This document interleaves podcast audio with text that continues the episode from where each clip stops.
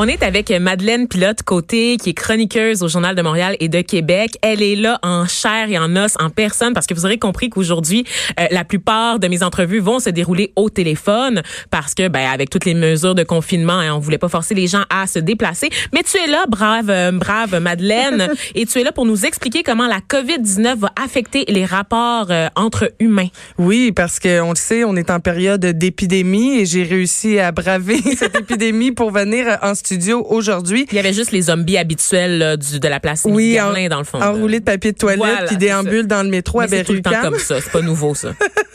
Et donc, euh, oui, juste en m'en venant dans le métro, euh, Vanessa, euh, je, je remarquais là, la peur dans les yeux des gens là, depuis, euh, je dirais, 48 heures. euh, Il y a un flot de nouvelles encore plus constant concernant le COVID-19, hein, l'épidémie. Et donc, c'est sûr qu'on le ressent directement là, dans, dans les interactions sociales chez les gens, juste dans les yeux des gens, sans même leur parler, leur adresser la parole. On peut dénoter là, ce sentiment de, de, de peur, que presque de panique. Il y a une nervosité. à- Il y a une nervosité très palpable juste dans la rue là, on peut on peut la ressentir et donc je me demandais comment le virus va affecter les rapports humains des Québécois et des Québécoises. Bon, premièrement, on le sait depuis hier, c'est impossible de se rassembler, hein. les événements sont annulés de plus de 250 personnes sous les recommandations du gouvernement euh, de François Legault et donc euh, des conférences, euh, des shows de musique, des spectacles, le hockey même la saison a été suspendue.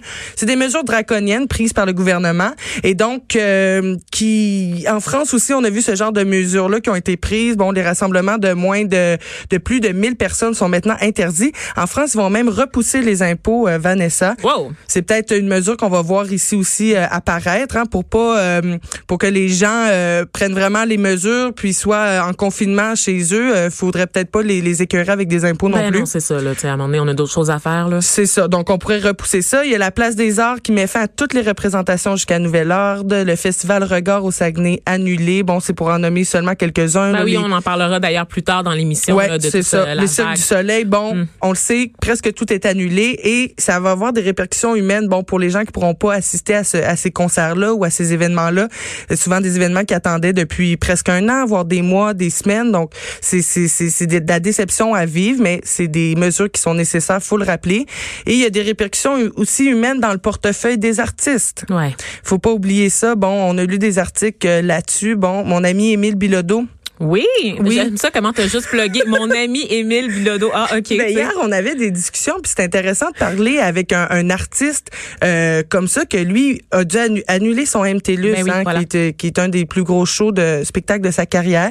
était très déçu de ça. Aussi, toutes ces gigs, tous les petits spectacles auxquels euh, il devait participer, auxquels, qui, qui étaient payés pour ça non plus, auront pas lieu. Ce qui fait que lui, ben, il y a des paiements, puis ben, pour les prochains mois, les prochaines semaines, il y aura pas de rentrée d'argent, Ben ce qui l'insécurisait un, un petit peu. C'est pas juste Émile, là. il y a une équipe pas hein, juste- Émile quand même. Il y a des gens ça. qui dépendent de lui, donc euh, c'est c'est lui qui fait vivre. Ben il fait pas vivre, là, je veux dire, mais tu sais, on comprend l'idée là, Ouais. que des gens dépendent en fait de la réalisation de ce spectacle spectacle là pour mettre du pain sur la table. Exact. Donc, idées, pensons aux artistes aussi, aux effets dans, dans le portefeuille des artistes, aux effets sur la carrière aussi de ces artistes-là.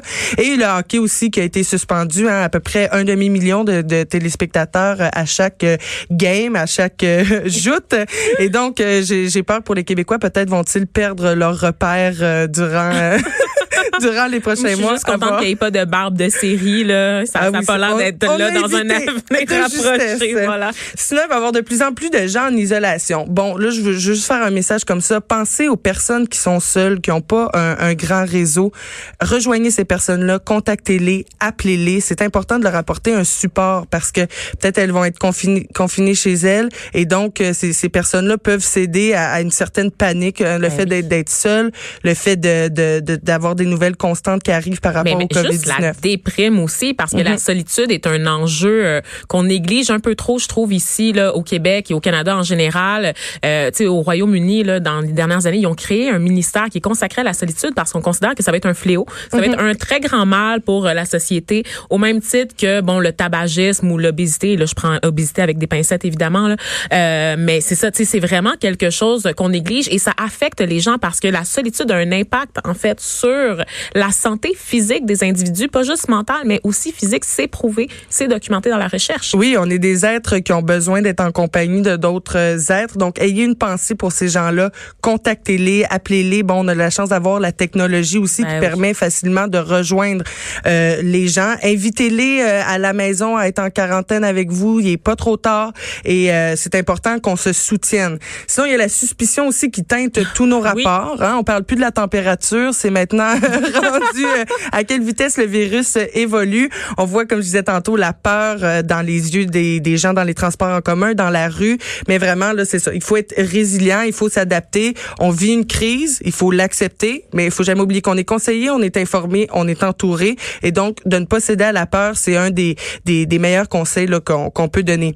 Il y a des pièges à éviter aussi, hein, pas transmettre la panique, euh, par, par exemple, se fier aux faits, relativiser. Bon, présentement, il y a 17 cas au Québec. Il y en a 9 qui ont été découverts hier. Donc, oui, la, la situation est grave, la situation est là, mais faut pas céder à la panique non plus. Il y a plusieurs mesures qui sont qui sont faites qui peuvent nous paraître intenses mais qui sont nécessaires. Donc on se plie à ces mesures-là pour contenir le virus. Et euh, j'espère qu'on finira pas comme en Italie. je pense qu'on est quand même, on a appris là. C'est très rapide évidemment là pour en tirer une leçon, mais je pense que les pays, ça, comme je disais euh, aux collègues avant d'entrer en onde, ça a frappé l'imaginaire, la mise en quarantaine d'un pays en entier, un pays comme l'Italie qui est membre du G7, on le sait, mm. euh, dont le système de santé euh, est réputé, paraîtrait-il qu'il serait le deuxième au monde en termes de qualité des services et d'autres facteurs évidemment.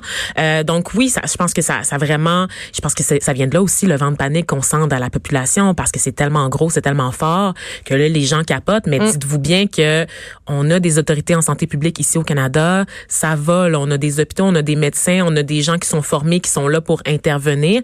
Et si on respecte les consignes, la fameuse courbe là, dont vous que vous entendez parler là, euh, depuis les 24 heures, donc aplanir la la courbe, c'est le mantra que répètent les professionnels de la santé. Donc c'est à vous de minimiser les contacts avec l'extérieur pour être sûr que même si, pour, que, en fait, en advenant une infection, euh, la propagation du virus, on ait assez de ressources pour s'occuper des gens qui sont déjà malades, hein, pour toutes sortes de raisons, et de ceux nouvellement admis à cause du, du coronavirus. Définitivement. On parle présentement de, de, prévention qui peut paraître intense, qui peut faire peur, mais il faut se plier à ces recommandations-là et euh, ne, ne, ne, pas avoir peur de celles-ci. Moi, des fois, je parle avec des gens euh, du, du COVID-19 et ils vont me dire, oh, moi, j'ai pas envie de céder à la peur. oui, mais vous avez quand même une responsabilité responsabilité civile de pas euh, propager le virus et donc ne pas céder à la peur, c'est de prendre ses responsabilités, c'est pas euh, de, de faire comme si de rien n'était. Ben non, c'est faut, faut comprendre la, la, différence aussi des, des petits trucs. Ben éviter la surdose de nouvelles, il y a des milliers d'articles par jour là-dessus. Faut pas tomber dans la spirale médiatique. C'est important. Je suis allée dans la rue euh, la semaine passée demander est-ce que vous trouvez que les faire un petit vox pop pour demander aux gens est-ce que vous trouvez que comment trouvez-vous que les, les médias couvrent la crise euh, présentement du mhm. COVID-19 et j'ai eu des réponses euh, assez différentes. On me parlait que certains disaient que qu'ils avaient l'impression qu'on leur disait pas tout, que les médias cachaient ah, des choses. C'est sûr que c'est une pandémie, ça amène son lot de théories conspirationnistes. Puis on sait ce qui ce qui nous influence en plus là, dans la gestion là, de la COVID-19, c'est le fait que la Chine a pas tout dévoilé, là, a mhm. pris du temps à sortir l'information de son côté sur la crise, ce qui fait en sorte qu'on est resté un peu dans le néant euh, pendant un, temps.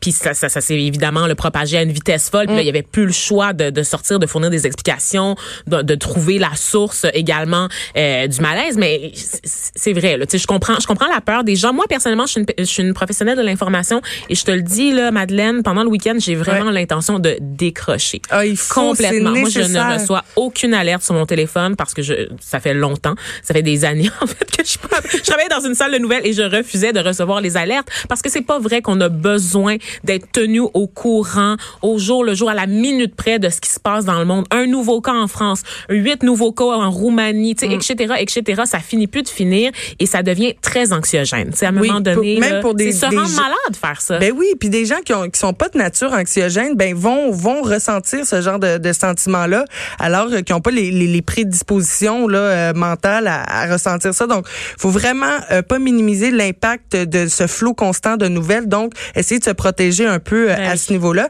Et il y a quand même des beaux côtés. Hein? Ça rapproche les gens d'une certaine façon, ce genre de, de crise-là, même si on peut pas se toucher la main, se faire des câlins, ça rapproche les gens parce qu'on devient avec un ennemi commun. Hein. On est tous dans le même bateau et euh, on peut voir sur les réseaux sociaux, comme je parlais tantôt, de la technologie qui va nous permettre de, de continuer d'entretenir des liens. Hein? On voit de la dédramatisation sur les réseaux sociaux, l'utilisation de l'humour aussi qui va dédramatiser la situation.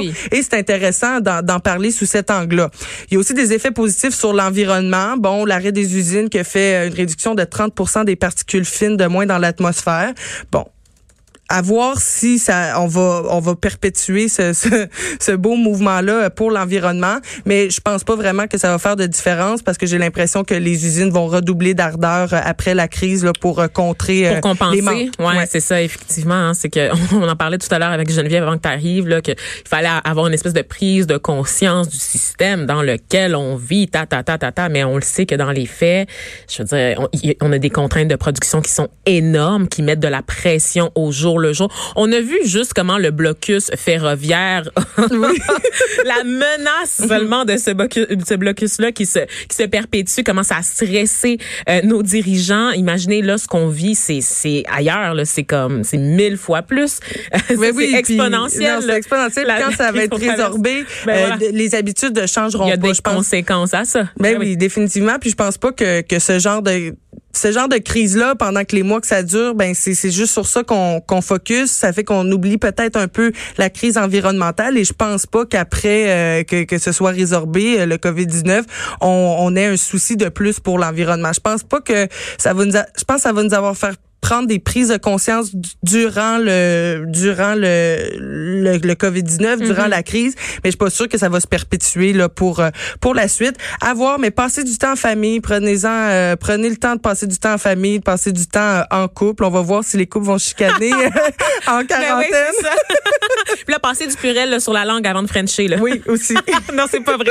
C'est pas une vraie recommandation. Merci Madeleine Pilote Côté pour ce tour d'horizon là de nos rapports entre humain, de nos rapports interpersonnels à l'heure de la crise du COVID, de la COVID-19 plutôt. Merci. Merci beaucoup. Geneviève Peterson, la seule